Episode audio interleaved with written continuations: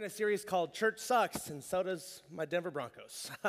like last time I was here, it was like we were 0 0, now we're 0 2. It's been, it's been rough on us, right? Uh, but we're in this series called Church Sucks, but it doesn't have to.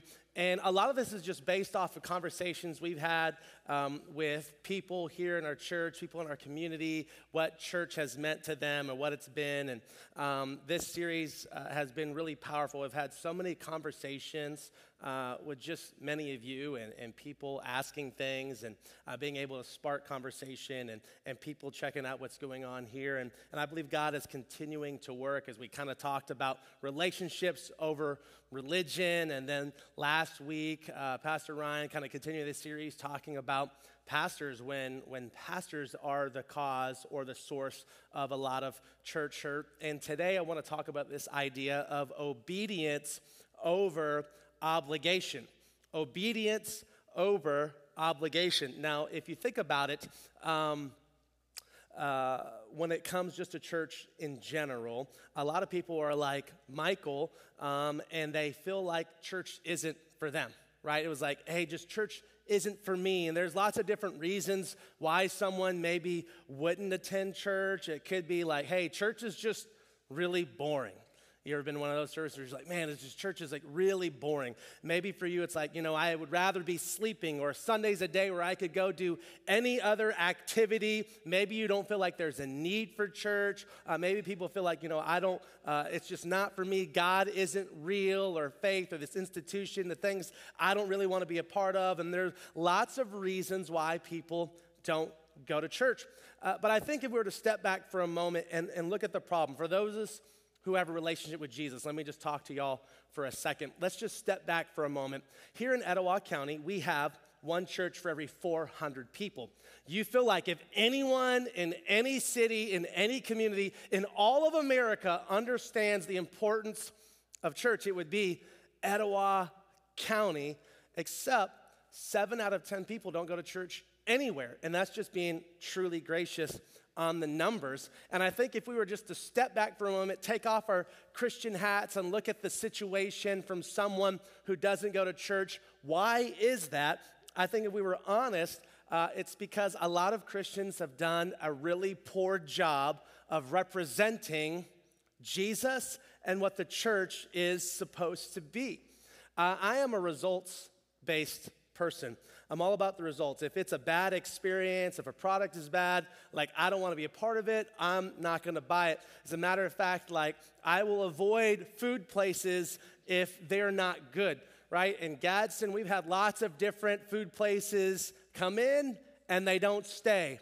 Why? Because the food was horrible, it was overpriced, it was a location, whatever. And a place can go into location and in the same location, but if the food is horrible, people aren't going to go back. If your food is overpriced and it's not worth the money, people aren't going to go back. If it's like really the only thing that's going to survive in Gadsden is a mattress store, right? Can I get like that's the only thing that's going to make it here in our city. If you're a food thing, like you better make sure your food is on point. And the same thing is true when it comes to products and things that we buy. Sometimes we buy products because of the values that they stand for, because of who they're representing, and we're like, I want to support that product.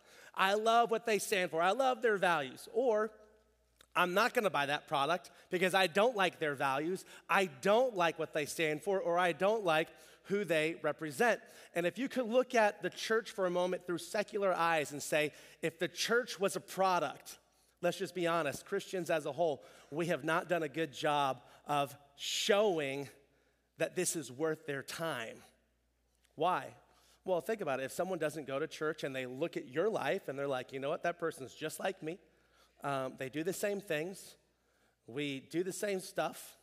There's no difference in their life and mine except they go to church and like they give their money to this thing. Like I feel like I'm better. And let's just be honest. I know not lots of people who aren't even Christians that are way nicer than people who call themselves Christians right? They're like our society is filled with people who have good values, who have good morals, who have good ethics. And then there are Christians who are supposed to like encompass all those things. And it's like, it would really be helpful if you just stop calling yourself a Christian because you make it a lot harder for those of us that are trying to do the right thing. What's the point of like being a Christian? Like, shouldn't we be the best examples like in society in general? Like we were people who were once dead. We were lost, it says in Scripture. We found Christ, and it says now we've been made alive and we have this truth inside of us. And if we've got this truth inside of us, why aren't we living in such a way that people are like, you know what? I want some of that. A lot of times they're like, I don't want any of that. I don't want nothing to do with that. But if we believe that everything we're doing here has a purpose, that there's meaning behind what we're doing, that this is real. This is not just some made up faith thing to make us feel better about ourselves. If we believe that heaven is real and people who have a relationship with Jesus are going there, and hell is real and people who don't have a relationship with Jesus are going there, what are we doing to show people that living for Christ is worth it? How can we represent God better? I love what Jesus says in Matthew 5 in the greatest sermon ever taught. He said this in verse 14. He says, You are the light of the world. And he's talking about Christians. Like today, we understand the context, followers of Jesus. He says, You are the light of the world. It's like a city on a hilltop that cannot be hidden. No one lights a lamp and then puts it under a basket. Instead, a lamp is placed on a stand where it gives light to everyone in the house. In the same way, let your good deeds shine out for all to see, so that everyone will praise your heavenly Father. So, I guess the question this morning for those of us who have a relationship with Jesus is what kind of light are you?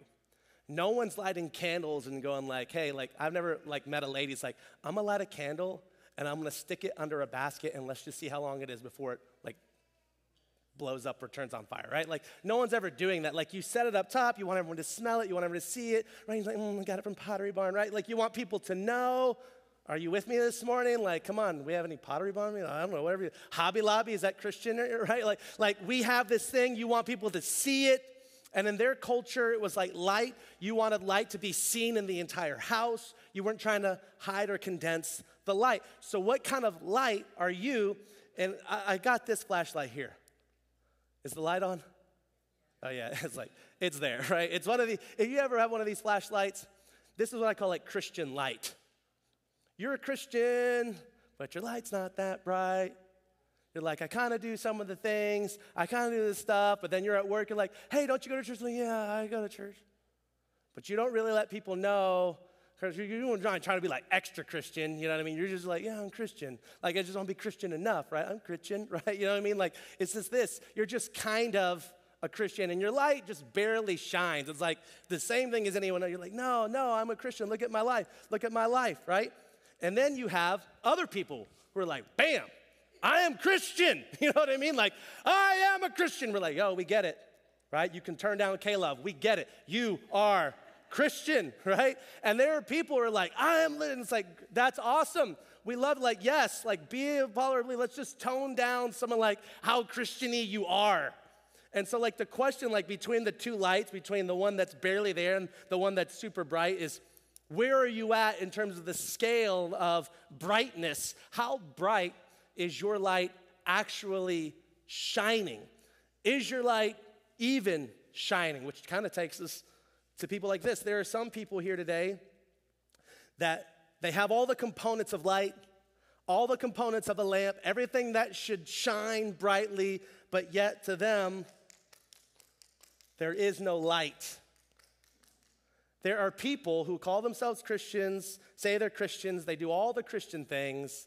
They go to all the Christian places, they talk Christian, they walk Christian, they dress Christian, but their lives don't look like Christian because they have no light. There are so many people, I believe, in our city, in our area, who look just like this lamp. You say you're a Christian, and yet your life looks nothing like what Jesus talked about.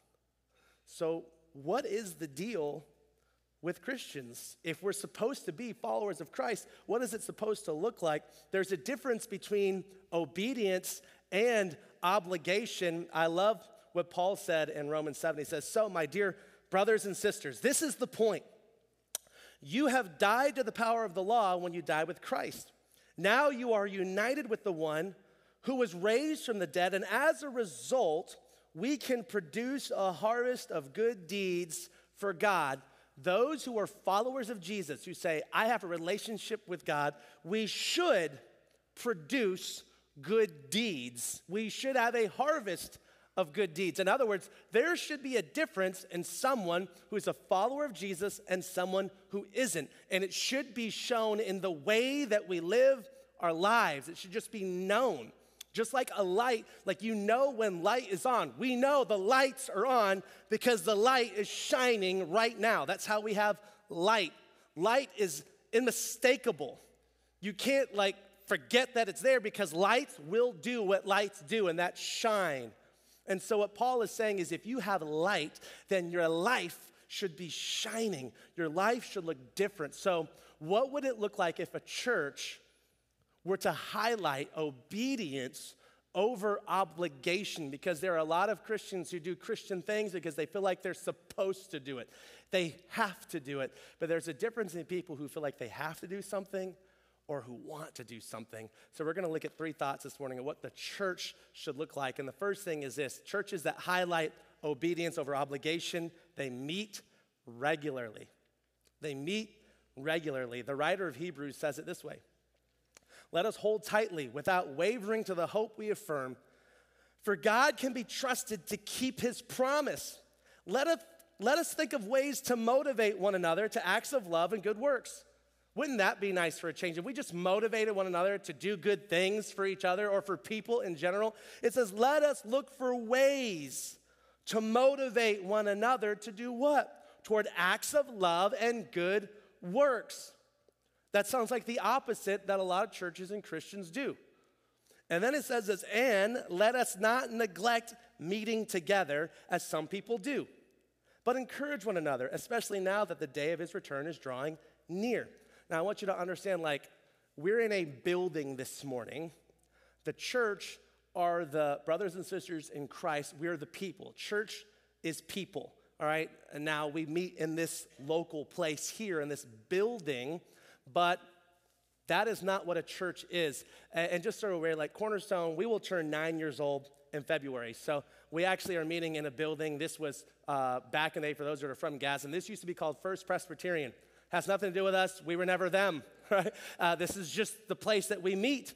And I think if I were to design a church from scratch, it wouldn't look like the way that it looks. But I love this. It's kind of like you can't judge a book by its cover, right? And um, the church is not the building, it's the people that make up the church. We are the church. It's a local body of believers who meet together just like we do. People who've put their faith and trust in Christ, people who've been baptized, they meet together so they can worship together, so they can hear the word of God taught and preached.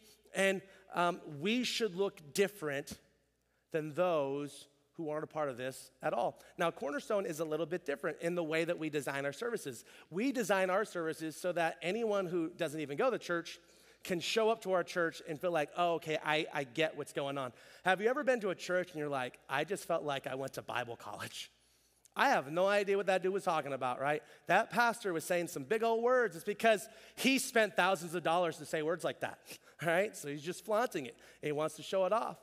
We design our services in such a way that even if you don't have a relationship with Christ, you can come here and you can understand what's being talked about, and it will be actually practical and relevant to your life.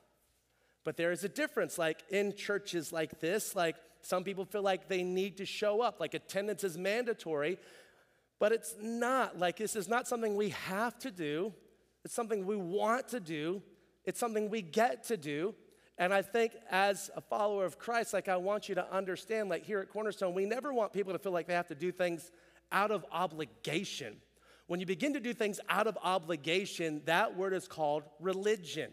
And we're not looking for religion, we're looking for relationship, and that's just real people doing real things. So here's like, I'm gonna say it, like the pastor's saying it, it's okay if you miss a Sunday. I'm not gonna call you. Be like, hey, I noticed you weren't sitting in your chair this past week. Is everything okay with you? Right? It's okay to miss. But what I will say is don't make it common to constantly miss because the more that you miss, the more that you're away from real community, the easier it is to drift from God. And what I'm saying is we need community, We need each other. God created us and designed us to be with one another. And I think it helps when church is actually fun. No one ever said churches had to be boring. People made that up. churches don't have to be boring. There's nowhere in the scripture says, Thou shalt have boring services, right? Pastors cannot make culturally relevant jokes, right? That's not in the Bible anywhere. People just made that up to make themselves feel better or whatever the case might be. We obey God, and when we do that, we find that churches that highlight obedience over obligation meet regularly. The second thing they do is they live on mission. Churches that highlight obedience over obligation, they live on mission. I love what Jesus says. Literally, the last words before he literally ascends into heaven and he's like there seated at the right hand of his father until he comes back. Listen to the words of Jesus. He says, Therefore, go and make disciples of all the nations, baptizing them in the name of the Father and of the Son and the Holy Spirit. And he says, Teach these new disciples to obey all of the commands I have given you. What were all the commands? Well, all the commands of thou shalt not have tattoos, thou shalt not drink beer, thou shalt not watch bad movies, thou shalt not go to the movies, thou shalt not wear um, pants, ladies, thou shalt do fill in the blank. We'll talk about all the commands that Jesus actually shares here in a moment because Jesus says you need to obey all the commands. And lots of you have been at churches where you've heard lots of commands things you're supposed to do, things you're not supposed to do. And then Jesus says, Be sure of this I am with you always, even to the end of the age. Here at Cornerstone, our mission is very simple. We want to help you build your life on Jesus. That's it. We want to help you build your life on Jesus. If you're, in, if you're married, we want your marriage to be built on Jesus. You have kids, want your parenting to be built on Jesus. Your finances to be built on Jesus. Every aspect of your life, we want your life to be built on Jesus, which means we're all going to be at different spots in our faith journey. But we want you to build your life on Jesus, and we want to help you see that God has given you a gift that you can turn around and then use for His glory to help our mission of helping people build their lives on Jesus. I love how Paul says it this way in Romans 12. He says, Because of this privilege, what? The one where we live on mission. He says, And this authority God has given me, I give you each this warning. Don't think you better, don't think you are better than you really are. Be honest in your evaluation of yourselves, measuring yourselves by the faith God has given us. I love this. He says, just be honest in your evaluation of yourself. Don't we tend to grade our own lives on a scale? We tend to go like, oh, you know what, I'm messing up, blah. We justify, we're like, no, I'm doing pretty good. But then we can look at someone else and be like, mm, you're doing pretty bad. We tend to grade ourselves on a scale, and this is where obedience comes in. This is where following God comes in. It's totally different. It's not about obligation, but it's about giving back. In other words, our intentions and our heart matters to God, which means if you showed up, you're like, oh, I guess I'll go to church today. Guess what? You might sit through an hour, but doesn't count. you might serve, and you're like, oh, I guess I got to someone's got to greet somebody. And you do it, guess what? Doesn't count. You can give your money. You're like, oh, stinking pastor talking about money again. Doesn't count. Your heart matters. Your intentions matter because Jesus cares more about the relationship than the obligation that you think you have. There's no obligation, it's about real life. And so, Jesus giving us this idea, and Paul saying, don't think you're better than you really are. Don't think you're something that you're not. Be honest in the evaluation of yourself. See, when people live on mission, they take their eyes off of what other people are doing and they're only focused on what they're supposed to do. And if you feel obligated about doing something, then you've missed the point. You've missed the point of what church and faith were all about because it was never about obligation, it was just simply about obedience, which leaves us to this third thought churches that highlight obedience over obligation, they will love unconditionally. Churches will love unconditionally. I love what John one of Jesus' closest disciples and friends, says as he was exiled on an island. He says this in 1 John 5 Loving God means keeping his commandments. Oh, there's that, all the commandments again. We're going to talk about that in a second. I know I teased that in the last point. There's all these commandments. Jesus is talking about commandments. John saying we got to keep his commandments. And you've had so many people tell you all about the commandments. But then John says, and his commandments are not burdensome. Jesus actually said, hey, take my yoke, take my teaching on you because it's light, it's not heavy. But some of us have been placed in some places where we were told some things and it felt like we would never be good enough. You ever left church and been like, I'm just never gonna be good enough? Like, what is that? Like, I could never live to the standard. A pastor placed himself on some pedestal. You're like, oh, never reach that place in my life. But, but John says right there that, that Jesus' commandments are not burdensome. So, what are all the commandments? Thankfully, Jesus told us what all the commandments were. All the things that we were told we're not supposed to do. Let me tell you what Jesus actually says we're supposed to do. I'll, tell him right now. In Matthew 22, Jesus replies this way You must love the Lord your God with all your heart, all your soul, all your mind. This is the first and greatest commandment. In other words, he says, most important in your entire life as a follower of Jesus is to put God first in everything. Love Him with every bit of who you are, your heart, soul, and mind. God comes first in every area in your marriage, in your finances, in your parenting, in your faith, in your, in your ups and your downs. Jesus comes first. This is the first and greatest commandment. Nothing else is more important than loving God with everything that you are. Wouldn't that change us if we just love God with everything that we are? That's, that's the goal. To see the areas of my life where I don't love God completely and wholly and first. And to go, I want to do that. That's what I want in my life. I just want to follow God so much that He is the most important in every aspect of my life. And then Jesus says this a second is equally important love your neighbor as you love yourself. How much different would our culture be today if Christians just loved other people the way they love themselves? We've gone through a lot in these last few years in America, haven't we? Wouldn't have just been so much better if we just loved people the way that we love ourselves? Jesus said this that the entire law and all the demands of the prophets are based on these two commandments. Did you know, as a follower of Jesus, all we need to do is to love God and love others? That's it. Everything else was something that someone put on you. Now, what you're going to say. There are some standards for our life, and I, I know I just came back from California, so it doesn't mean I can stand up here, smoke a blunt, and be like, yo, follow Jesus. He's doing pretty good. I mean, you used to have some of this, you might feel that way too, right? It doesn't mean I can do whatever I want. It doesn't mean that I can now go to strip clubs and be like, hey, strippers need love too blah, blah, blah, blah, blah, right? It doesn't mean I can do that either. There are some standards for my life. My life looks different. I don't do certain things. Why? Because I want to obey God. Like, I don't want to follow men. I'm not going to follow the ways of culture. And so I do certain things with my life, not because I'm obligated to, but because God is first. And I want to follow Him. It doesn't mean I can go out and just now, like, watch me go down and, like, over here like clubbing, you know, like just get absolutely plastered. Like, I got to preach tomorrow, you know. One more, then I'll go. I can't just do whatever I want.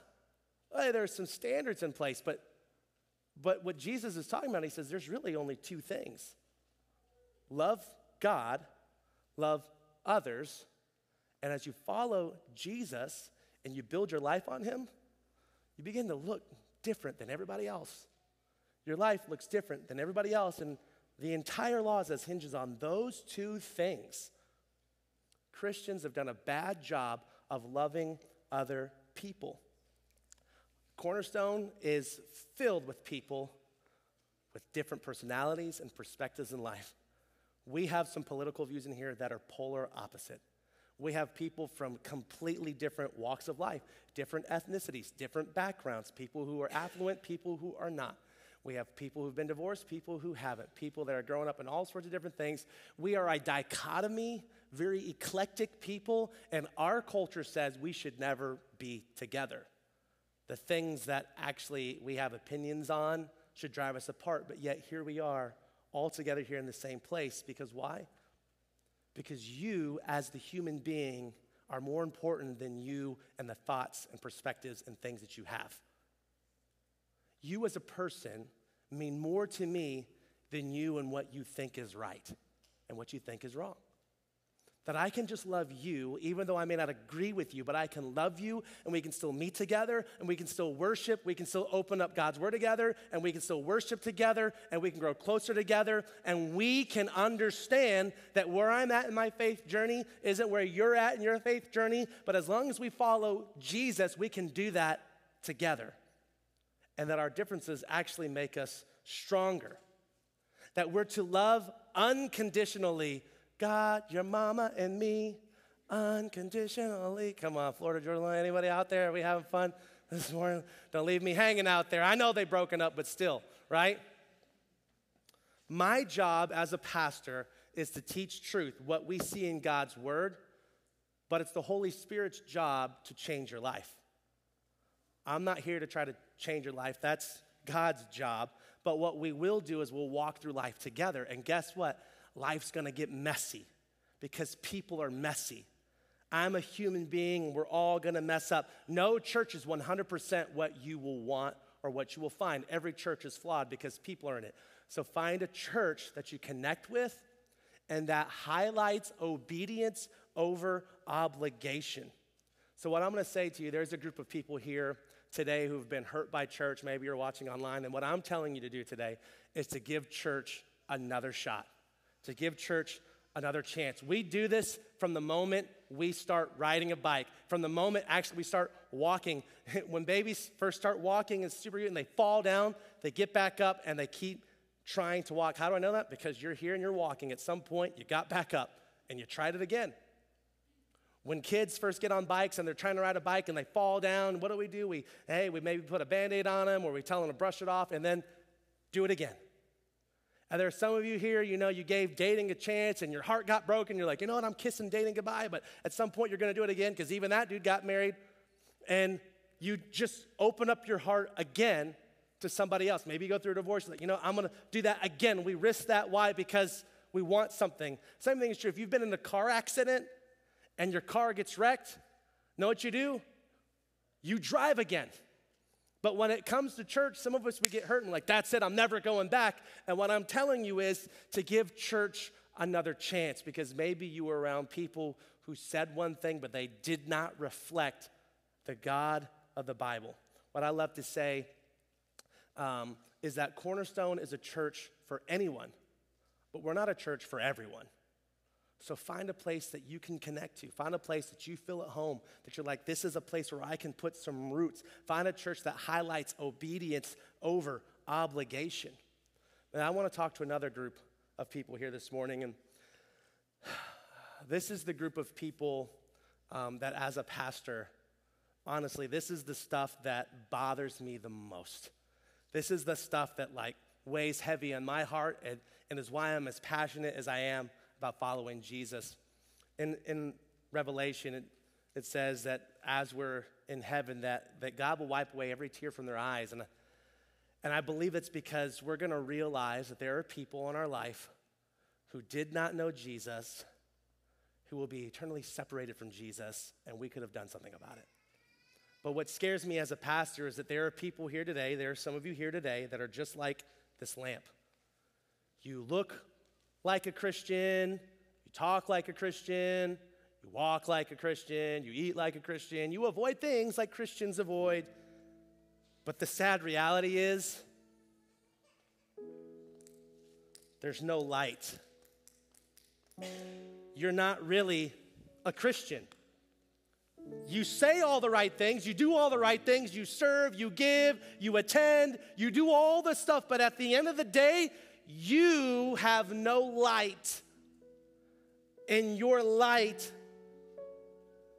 can't shine because you have never given your heart truly to God.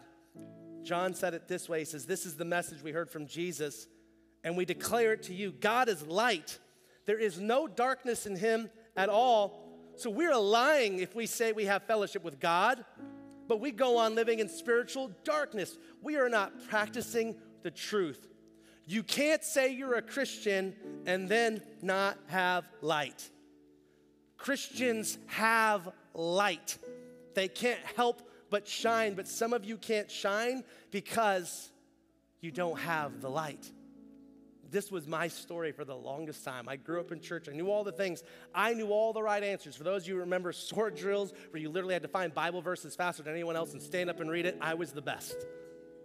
I knew all the answers. I was constantly getting candy. I was filling up all the stars in Sunday school. I knew everything. The moment my dad became a pastor, I knew all the answers and I said all the right stuff. I did all the right things. But I didn't have a relationship with Jesus. And I would pray.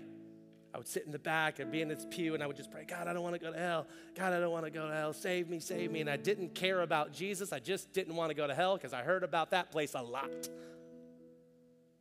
I was 20 years old in Bible college when I finally put my faith and trust in Jesus. And it was at that moment my entire life changed. The reason why some of you can't show light is because you're not plugged into the source. But when you find life in Jesus, when you put your faith and trust in Jesus, you can't help but shine. You can't help but your light begin to be bright. And people that were around you are gonna be like, whoa, like I was just around you, like something's different about you. I was just working with you last week. You just did.